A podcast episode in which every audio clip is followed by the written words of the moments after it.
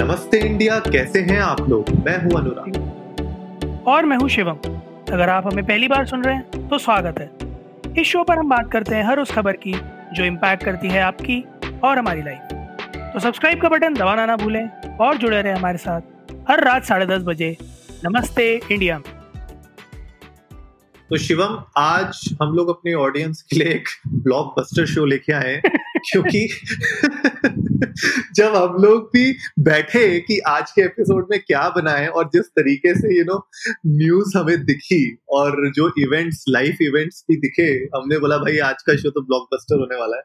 Actually में अनुराग मतलब हम लोग जो है ढूंढते वही ना कि मैं ढूँढने को जमाने में जब वफा निकला, पता गलत लेके मैं वफा तो हम लोग बस गलत डायरेक्शन में ही ढूंढ रहे थे क्योंकि हम ढूंढ रहे थे कुछ बहुत ही सिंटिलेटिंग सा टॉपिक और वही फिर बगल में छोरा शहर में ढिंडोरा पता चला मोदी जी का बर्थडे है और मोदी जी के बर्थडे के साथ साथ तो कुछ और भी सनसनी केस चल रहा है आजकल national unemployment day. I was like क्या यार ये भी कोई दिन होता है?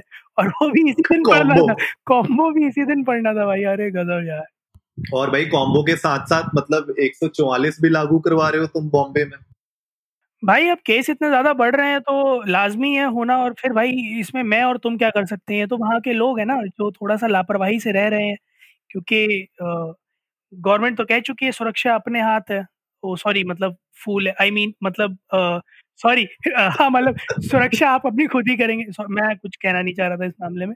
अपनी सुरक्षा जब खुद ही करनी है तो फिर जनता को तो थोड़ा सतर्क रहना ही चाहिए था। गवर्नमेंट तो चिल्ला चिल्ला के कह रही है। बट ठीक है कोई बात नहीं दे रहा है दुरुस्त है अब आ गया है तो आ ही जाएगा धीरे धीरे और क्या है? तो ये 144 कब तक लगाने का सोच रहे हैं कितने दिन चलेगा? Thirty September is what I have raid लगने वाला है तीस सितंबर तक इफ़ेक्टिव फ्रॉम टुडे मिडनाइट तो जो भी हमारे लिसनर्स हैं जो बॉम्बे से हैं तो आई आज देम कि आप लोग भैया अपना सामान वामान थोड़ा स्टॉक कर लें। थोड़ा, मेरा कहने का मतलब ये नहीं है कि आप जाके जो है जो परचूनी वाला उसकी ऐसी तैसी मार दे बट थोड़ा बहुत सामान स्टॉक कर लीजिए आप लोग और उसके साथ साथ बी वेयर क्योंकि बाहर निकलने को नहीं मिलेगा और जो लोगों ने प्लान व्लान बना रखे हो तो भैया देखो ऐसा है तीस सितंबर तक जो है, थोड़ा सख्ती से रहना पड़ेगा, समझे? सख्त लौंडा बनना पड़ेगा। अरे भाई भाई भाई भाई भाई भाई। तो इसीलिए जिसको अंदर बाहर करना है घर के जल्दी कर लो। रात के बारह बजने वाले हैं ठीक है? तो एनीवेज तो गाइस थोड़ा सा केयरफुल रहिए और आई एम श्योर जो भी डिसीज़न लिया जा रहा है वो आप लोगों की सेफ्टी के लिए लिया जा रहा है। और जैसे शिवम ने बताया आपको ऐसा नहीं है कि 12 बजे से 144 लग रहा है तो आप बिल्कुल भीड़ लगा दो पगला जाओ बिल्कुल है ना? स्टोर्स में जाके बिल्कुल भीड़ भीड़ इकट्ठी कर दो वो भी सेफ़ नहीं है। तो कुछ अपना जो भी ज़रूरत का सामान जो घर पे है वो काफ़ी रहेगा लेकिन अगर ऐसा कुछ लगता है कि यार एक दो दिन में इमरजेंसी आ सकती है या कुछ हो सकता है तो वो बे, बेसिक सामान ले आओ वरना बाकी आपकी जो मेडिकल नीड्स होंगी वो सारे वो सारी चीज़ें खुली रहेंगी तो उस चीज़ में आपको ज़्यादा दिक्कत लेने वाली बात है नहीं। मैं पढ़ रहा था अनुराग आदित्य ठाकरे ने बोला भी है, बड़े खुले शब्दों में कि no need to panic The order issued under Section 144 CRPC is only an extension of the previous order on 31st August. No new restrictions have been imposed. So वही जो हम लोग बात कर रहे हैं कि मतलब ऐसे घबराने वाली बात नहीं है just to contain the virus थोड़ी सी सख्ती लागू होगी गैदरिंग पर और यू नो पब्लिक प्लेसेस में ज़्यादा लोग इकट्ठे ना हो उस बात पर तो आपको कोई घबराने वाली बात नहीं है, जैसा कि माहौल धीरे धीरे खुल रहा था, वैसे रहेगा भी। बट अब जैसे तीन चार लोगों की गैदरिंग थी, जिस वजह से चांसेस ज़्यादा थे स्प्रेड होने के, उसको बस अवॉइड करने की कोशिश की जा रही है, ताकि नंबर ऑफ़ केसेस कंट्रोल में लाए जा सके। हाँ यार, और देखो, अब हम तो बात कर ही रहे हैं, जहाँ पे एक एक लाख केसेस तुम्हारे डेली निकल रहे हैं तो कहीं ना कहीं तो भाई आपको सिचुएशन को अंडर कंट्रोल करना ही पड़ेगा। और शिवम, सबसे बड़ी बात यह है ना कि मतलब यार देखो मैं भी दिक्कत में हूँ सभी दिक्कत में है आज की डेट में। मतलब कोई इंसान ऐसा नहीं कह सकता कि भैया लॉकडाउन हो रहा है और मैं मज़े में जी रहा हूँ ऐसा कुछ नहीं। सबके साथ कोई ना कोई दिक्कतें हैं सबकी अपनी अपनी लाइफ में प्रॉब्लम्स आ रही हैं भले वो जॉब करने वाला हो बिज़नेस करने वाला हो पढ़ने वाला हो होम मेकर हो सबके लिए दिक्कत आ रही है। लेकिन आप ये खुद सोचो ना at the end of the day कि अगर इस तरीके से केसेस बढ़ते रहेंगे और क्योंकि हमारे साथ ये अभी तक नहीं हुआ है तो ये कहना कि भाई हमारे साथ कभी होगा भी नहीं, ये ये भी बहुत बड़ी बेवकूफ़ी वाली बात है। तो इसलिए थोड़ा सीरियस तो रहना पड़ेगा और ये केसेस बढ़े जा रहे हैं। खाली फालतू में अपने पंगे क्यों लेने? यूएस वाला हाल थोड़े कराना सही बात है यार अनुराग, और मतलब यूएस वाला हाल तो काफ़ी चीज़ों में होने वाला है हिंदुस्तान का, मुझे लगता है।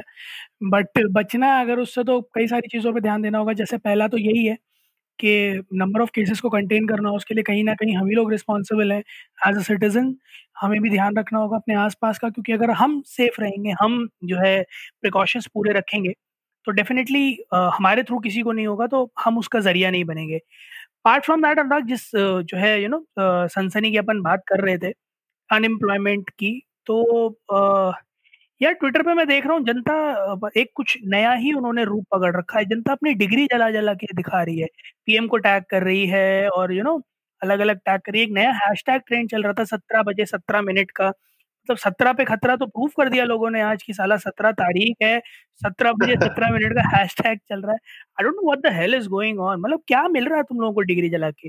सो पीपल आर क्लेमिंग कि ऐसी डिग्री हम क्या करेंगे जब जिसके बेसिस पे नौकरी नहीं मिल रही होगी? My very basic question to them is कि अगर नौकरियाँ खुली इत्तेफाकन 2021 में तब आप पे डिग्री नहीं होगी तब आप क्या करेंगे? ये ना ये वही वाले लोग हैं जो खाली शौकीन वो होते हैं ना कि भाई अभी चला दो डाउनलोड कर लेंगे बाद में। यार वो वाले हैं। मुझे मुझे सिर्फ़ इतना बताओ कि अगर मतलब देखो ट्रैक तो रख सकते हैं तो अगर ऐसो का ट्विटर पे से ट्रैक निकाल लिया कि किस किस ने अपनी डिग्री जला के फेंकी थी और फिर सारी बड़ी कंपनियों में डिस्ट्रीब्यूट कर दिया गया कि इन लोगों की तो डिग्री है ही जाली। ये तो ओरिजिनल अगर कॉलेज से निकलवा के लेके आए तो इन्हें मना कर देना। तब क्या करोगे? तब कहाँ ले जाओगे ये होशियारी? ये ना देख यार सीधी सी बात है जब हम लोग आई रिमेम्बर मैं uh, 2012 में पास आउट हुआ था उस टाइम पे भी एक अचानक से रिसेशन आया था इंडिया में। ठीक है, हम लोग पास आउट हुए थे और उसके बाद रिसेशन आ गया था। मार्केट में बहुत सारी जिन लोगों को नौकरियाँ मिली थी, उनके भी दिक्कत थी। जो लोग प्लेसमेंट थे, उनको भी डर था कि यार कंपनी बुलाएँगे भी कि नहीं बुलाएँगी। मेरी प्लेसमेंट 2011 में ही हो गई थी, लेकिन मेरा, मुझे बुलावा आया 2013 में। तो मैंने भी जो है, आठ नौ महीने मैंने भी कुछ नहीं किया 2012 में पास आउट होने के बाद भी। क्योंकि माहौल ही ऐसा हो रखा था, बहुत सारे लोगों ने तो इन्फोसिस और कुछ दूसरी कंपनी ने बहुत सारे लोगों का कैंसिल भी कर दिया था डिले कर दिया था। तो यार ऐसे माहौल तो आते रहते हैं मार्केट में सिचुएशन आते रहती है। पर उसके लिए ठीक है, आप अगर ये बोल रहे हो कि आपको प्रदर्शन करना है, आप प्रदर्शन किस टाइम पे कर रहे हो? और आपको मतलब वही बात है, मुझे ऐसा लगता है कि जॉब अगर किसी को भी मिलनी चाहिए तो जॉब हमेशा देखो सबसे पहले ऐसे देश में, जहाँ पे सेकंड लार्जेस्ट पॉपुलेशन है तो वहाँ पे जॉब सबसे पहले उसको मिलेगी जो काबिल होगा। देख, ये तो मानता है ना, ये हार्ड ट्रूथ है। भाई पॉइंट ही सारा यही है कि जो है काबिलियत मतलब मतलब कुछ लोग तो लड़ी इसी बात के लिए रहे हैं कि मिले उन्हें जिनमें काबिलियत हो। है ना? नहीं, देख, सबसे सबसे बड़ा पॉइंट जो मेरे ख्याल से देख, ये थोड़ा अनपॉपुलर ओपिनियन है, पर हम लोग, क्योंकि इस एपिसोड में हमेशा हम बात करते हैं कि अनअपोलोजेटिक बातें करेंगे ओपिनियनेटेड बातें करेंगे। मेरा ओपिनियन बहुत स्ट्रांग है यार। इस देश में जहाँ पे रिसोर्सेज की इतनी कमी है और हम लोग सेकंड लार्जेस्ट पॉपुलेशन है राइट वहाँ पे ऑब्वियसली जो डिजर्विंग होगा, जो जिसके पास काबिलियत होगी, उसको पहले मौका मिलेगा मिलेगा। ज़रूरी नहीं है हर टाइम मिल जाए, ऐसा भी होता है, कुछ लोग बोल सकते हैं, हम लोग को बैश कर सकते हैं कि भैया, मेरे पास तो ये है, मेरे पास तो वो है, मैंने तो इंजीनियरिंग भी की है एमबीए भी किया है पीएचडी भी किया है, फिर भी घर पे बैठा हूँ। बात उसकी नहीं है, आप थोड़ा सा और डीप में समझना पड़ेगा इस प्रॉब्लम को कि सबसे पहले तो देखो वही होता है कोशिश किसी का भी, कोई भी कंपनी हो यार, आज के दिन में अगर शिवम तुझे अपनी कंपनी के लिए हायर करना होगा, मान ले इस पॉडकास्ट के लिए अगर तुझे कोई एडिटर हायर करना है तो तू भी तो भाई जो काबिलियत वाला होगा और जो तेरे बजट के अंदर आ रहा होगा, तेरी सैलरी ब्रैकेट के अंदर आ रहा होगा तो उसी को तो हायर करेगा ना। ऐसा ऐसा तो है नहीं कि भाई एक कॉलेज से अगर सौ बच्चे, सौ एडिटर्स निकले हैं तो तू आँख बंद करके किसी को भी उठा लेगा। तो स्क्रीनिंग प्रोसेस तो होगी ही होगी। तो मेरे ख्याल से वो थोड़ा सा ये थोड़ा सेंसिटिव टॉपिक है और इसमें बहुत सारे लोग समझ नहीं पाते कि एक्चुअली में चल क्या रहा है। पॉइंट सारा वही है, अनुराग मतलब कुछ लोगों के लिए ये चीज़ थोड़ा डाइजेस्ट करना भी दिक्कत की बात है। जैसे मैं गो थ्रू कर रहा था तो जनता जो क्लेम्स दे रही है, वो जैसे कि इन्होंने प्रॉमिस किया था दो करोड़ नौकरियों का हर साल। बट फ़िलहाल बारह जो हमने उस दिन अभी अपने थोड़े दिन पहले एपिसोड में बात भी करी थी कि करीब बारह करोड़ लोग अनएम्प्लॉयड हैं। हिंदुस्तान हिंदुस्तान में। वैसे अगर ग्लोबली देखा जाए तो तो बहुत बड़ा है वो नंबर बट हिंदुस्तान हिंदुस्तान में अगर देखा जाए तो बारह करोड़ लोग अनएम्प्लॉयड हैं। ठीक फिर कुछ ऐसे major you know competitive exams हैं जिनकी अभी तक डेट्स नहीं आई हैं और रजिस्ट्रेशन बहुत ज़्यादा हैं। अगर बात करूँ तो रेलवे अप्रेंटिस का एक एग्ज़ाम था वेरी वेल रिमेम्बर मेरे कुछ दोस्तों ने भी भरा था। तो उस मैंने भी दिया था। भाई उस एग्ज़ाम को फॉर्म को भरे हुए दो साल हो गए उस एग्ज़ाम की डेट नहीं आई है अभी तक। उस एग्ज़ाम। के फॉर्म को निकले हुए दो साल हो गए हैं और उसकी अभी तक डेट नहीं आई है ठीक है? सो मतलब मैं थोड़ी सी रोशनी डालना चाहूँगा इन चीज़ों पे कि ये कहीं ना कहीं सिर्फ़ सरकार की गलती नहीं होती है। ये कई बार ऐसा होता है कि डिपार्टमेंट में कुछ लोग ऐसे बैठे होते हैं जो जिनके कर्म करतूतें ऐसी नहीं होती हैं। हर चीज़ का जिम्मा आप सरकार पे भी नहीं थोप सकते। तो था अनुराग बहुत बहुत बड़ा बेसिक सा ये जो है जो मनी रोटेशन है वो समझाता हूँ मैं इस एग्ज़ाम से रिलेटेड कि हज़ार रुपए का फॉर्म है ठीक है? जहाँ तक मुझे याद है तकरीबन तकरीबन दस लाख फॉर्म भरे गए हैं ठीक है? मोटा मोटी बात करते हैं। और ये एग्ज़ाम इस तरह से कंडक्ट हो रहा था कि जिस दिन आप एग्ज़ाम देने आओगे उस दिन आपको नाइन फिफ्टी रुपीज़ रिफंड कर दिए जाएँगे। यानी एक्चुअल एग्ज़ाम हाँ। सो ये वो क्या हुआ था कि इसकी डेट छः या आठ महीने डिले हुई थी तो ये आया था क्योंकि क्योंकि ये डिले हुआ है आपको जो है इसके नाइन फिफ्टी रुपीज़ रिफंड कर दिए जाएँगे। So it would be near fifty rupees ठीक है? माय ओनली थॉट वाज कि मैंने थोड़ी सी स्टैट्स और इकोनॉमिक्स पढ़ी है, ठीक है?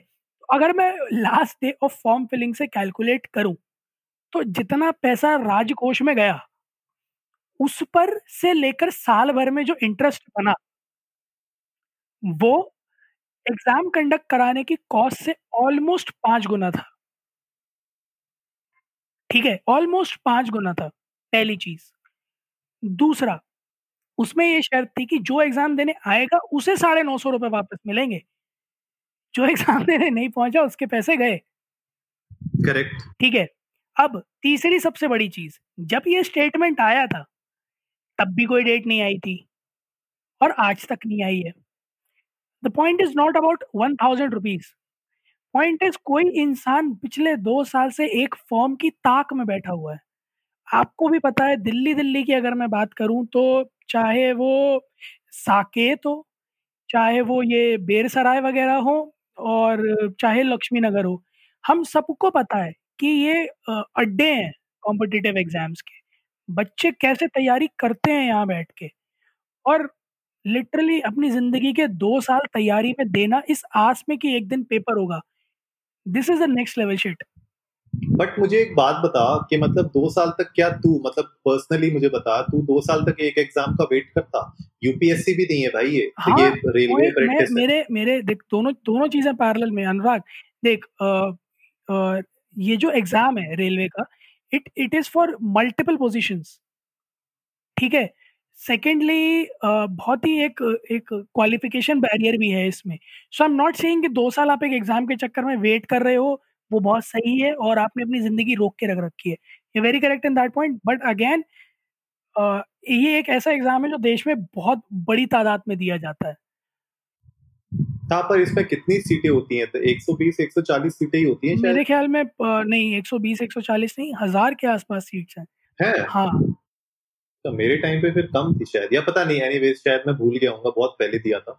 बट यार देख पॉइंट यही है ना कि कहीं पे अगर कोई एग्ज़ाम रुकता है या उसकी डेट नहीं आती है राइट अब उसके चक्कर में क्या ये लोग जला रहे हैं उसके चक्कर में? ये रीजन है इसका। पता नहीं अनुराग मतलब even even I am very much you know eager to know कि एक्चुअल रीजन है क्या? दोनों साइड से लाइक like, जो लोग वेट कर रहे हैं वो दो साल तक किसके लिए वेट कर रहे हैं? और जो एग्ज़ाम कंडक्ट कराने वाली अथॉरिटीज है, उन पर अभी तक एक्शन भी क्यों eagerly waiting for any conclusion to come around this हाँ और चल यार, एक मान मान लेते हैं, दस लाख में से हज़ार लोगों को नौकरी मिल भी गई। बाकी लोग क्या कर रहे हैं? देख, बाकी लोग कुछ और ने कुछ तो सोचा होगा बाकी लोगों ने। क्योंकि देख एंड ऑफ़ द डे हम लोगों ने भी कॉम्पिटेटिव एग्ज़ाम्स दिए हैं।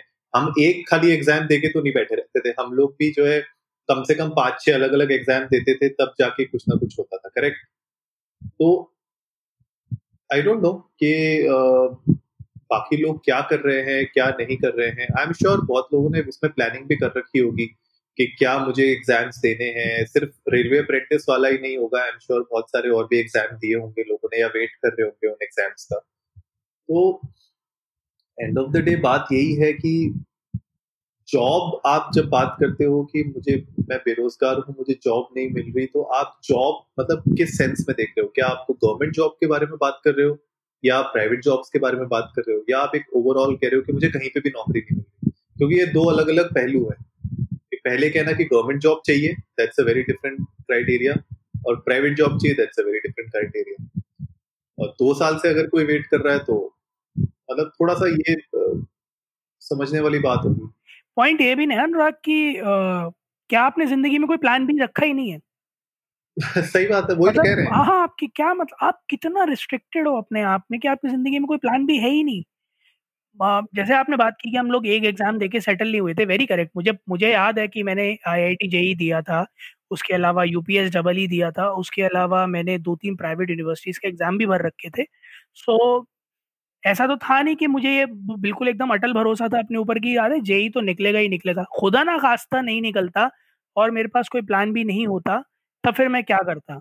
अगर मेरे घर वाले मना कर देते कि हम तुम्हें एक साल घर पर नहीं बैठाएँगे तो मैं कोई फिर बैचलर्स डिग्री कोर्स नहीं कर रहा होता, फिर मैं कोई जो है बी एस सी कर रहा होता और मैं शायद नहीं होता एक इंजीनियर सो so, अगर आपका कोई एम है तो आप बैकअप प्लान तो ऑफकोर्स रखोगे। ज़िंदगी में हर कोई ऐसी चीज़ है ही नहीं जिसमें आप बैकअप प्लान नहीं रखते हो। इनफैक्ट लोग शादी करते में भी बैकअप प्लान रखते हैं कि दो तीन रिश्ते दे उनमें से एक कोई तो गर्लफ्रेंड के साथ भाग जाओ। हाँ नहीं भाई कोई अगर कोई नई ढंग की मिली तो भाई किसी के साथ भाग जाएँगे। Even Chandler and Monica were once you know in that context जब वो लोग हॉस्पिटल में थे कि अगर 40 तक शादी नहीं हुई तो आपस में ही कर लेंगे। तो they even had a backup plan amongst themselves यार। जनता हर एक मोमेंट ऑफ़ लाइफ में बैकअप प्लान रखती है। और अगर नहीं आप रखते हैं तो आज से प्लीज़ आदत डालिए हर किसी से ऐसी सिचुएशन में जहाँ आपको लगे कि थोड़ी सी भी सिचुएशन uh, डाइसी है तो प्लीज़ बैकअप प्लान रखिए। क्योंकि things can always turn around not in your favour अगर ऐसा कुछ होता है तो प्लीज़ अपनी ज़िंदगी में थोड़ा सा बैकअप प्लान रखने की आदत डालिए। यार डालना ही पड़ेगा ना। हाँ। बैकअप प्लान तो आपको डालना ही पड़ेगा क्योंकि तुम कोई भी एग्ज़ाम ले लो। मेरे कितने दोस्त लोगों ने यूपीएससी का एग्ज़ाम दिया। अब यूपीएससी में आपको पता है लाखों बच्चे एग्ज़ाम के लिए बैठते हैं लेकिन सिलेक्शन होता है सौ दो सौ लोगों का। ठीक है? तो अब आप ये देखो ना कि बाकी लाख करेंगे क्या? तो भाई बहुत सारे लोग बैंक पीओ का एग्ज़ाम देते हैं वहाँ पे निकल जाते हैं। एस एस बी का एग्ज़ाम एस एस सी ये सब जो दूसरे एग्ज़ाम्स होते हैं उनको देते हैं, वहाँ पे कुछ ना कुछ निकल जाते हैं, ठीक है? एक मेरा दोस्त जो है डीएम बन गया है राइट तो यार, आपको ऑल्टरनेटिव्स तो देखने ही पड़ेंगे, क्योंकि आपको भी ये पता है कि इतने लाखों में सिर्फ़ एक हज़ार एक हज़ार सीटें हैं, पाँच सौ सीटें हैं राइट तो कंपटीशन हर जगह है। हम लोग आपसे ये नहीं कह रहे कि आप लोग अपना जो ड्रीम जॉब है, आपकी जो ड्रीम एम है लाइफ का कि मुझे ये क्रैक करना है, उसको उस पर ध्यान ना दो। आप उसी पे ध्यान दो, वो आपका प्राइमरी होना चाहिए। लेकिन उसके साथ साथ आपके पास एक ऑल्टरनेटिव रास्ता भी होना चाहिए कि अगर ये काम नहीं करता है मेरे लिए, ये फ्रूटफुल नहीं निकलता है तो मैं नेक्स्ट क्या कर सकता हूँ? तो आई एम श्योर कुछ लोग करते हैं। अब जो लोग नहीं करते हैं, ठीक है, वो लोग अब रोड पे उतर आए हैं, कुछ ना कुछ जो है, गलिया रहे हैं गवर्नमेंट अनुराग मतलब एक कटु सत्य है जो आ, समझना होगा सबको एक पॉइंट ऑफ़ टाइम के बाद जो आपको मैच्योरिटी के साथ ही समझ में आता है कि दुनिया आपके हिसाब से नहीं चलती। दुनिया हमेशा यू नो एक मेजोरिटी में जो चल रहा होता है उसके हिसाब से चलती है। जैसे लोग ट्विटर पे जैसे बायसनेस आ जाती है ना पोलराइजेशन जो हम देखते हैं कि अगर एक सेट ऑफ़ ऑडियंस कह रही होती है तो लोग उसी की तरफ़ टिल्ट हो जाते हैं। दुनिया भी वैसे ही काम करती है बिल्कुल। तो अगर आपको कोई बदलाव लाना तो पहले आपको अपने अंदर लाना होगा। ये तो बहुत बड़ी बात है। दूसरा, कि सिर्फ़ सरकार को गाली देने से कुछ नहीं होता। आपकी एज अ सिटीजन भी कुछ जिम्मेदारियाँ बैठती हैं। ठीक है? अगर आपको लगता है कि कहीं चीज़ें गलत हैं तो उस चीज़ को प्रूफ करने के, उसे करेक्ट करने के दस और रास्ते हैं in spite of just abusing the government मैं बहुत छोटा सा एग्ज़ाम्पल लेता हूँ। जैसे अभी ट्विटर पर मैं देख रहा था तो एक हैशटैग है रिस्पेक्ट योर पीएम ठीक है? Which is something every should do but people what people are claiming are कि national unemployment day trending mean while BJP I T cell trends hashtag respect your P M so again हर चीज़ को आप जो है सरकार के failure से correlate नहीं कर सकते। ऑफकोर्स छः ईयर्स के स्पैन में there are tons of things which have happened but ये कोई पहली सरकार नहीं है, जिसमें फॉल्ट था। इससे पहले जो आई थी, उन्होंने तो और भी बेड़ा गर्क कर रखा था। अगर वही है कि आप पुरानी किताबें उठा के चलोगे तो उसमें आपको कीचड़ ही कीचड़ मिलेगी। और धसते चले जाओगे। पॉइंट ये है कि आज जो गंदा है, उसे कोई साफ़ करने का भी तो जिम्मा ले। थोड़ा तो देखो चेंजेस की ज़रूरत है ही। और हम लोग अपने पॉडकास्ट में हमेशा कहते हैं कि भाई, हम लोग एक हमेशा अनबायस्ड व्यू लेके आते हैं आप लोगों के सामने। और बहुत लोगों को ये अच्छी लगेगी बात, बहुत लोगों को नहीं लगेगी। लेकिन फैक्ट यही है एंड ऑफ़ द डे कि भैया, जब कहीं पे कीचड़ होता है तो पहले कीचड़ साफ़ करनी पड़ती है, तभी वहाँ पे आप कुछ फूल उगाने का सोच सकते हो। ठीक है? तो पहले सफ़ाई तो करनी पड़ेगी और उसमें कुछ ना कुछ प्रॉब्लम्स आती हैं बट ऐसा नहीं है कि कोशिशें नहीं हो रही हैं। और जो लोग कर रहे हैं कोशिश, उनका कुछ ना कुछ हो रहा है। अभी यार मैं एग्ज़ाम्पल देता हूँ। हम अपने पर्सनल एग्जाम्पल्स ही दे सकते हैं। यार देखो, हम लोग कोई ऐसे तो है नहीं कि भैया देश की पॉलिटिक्स में है या हम लोग मीडिया हाउसेस में है कि हमारे पास पूरे देश का इन्फॉर्मेशन है। ऐसा तो है नहीं। हम अपने पर्सनल एग्जाम्पल्स दे सकते हैं। मेरे एक दोस्त ने अभी अपनी नौकरी लूज कर दी थी कोविड के चक्कर में, उसकी कंपनी डाउन साइज़ हो रही थी तो कुछ लोगों को they had to let go उसकी नौकरी गई।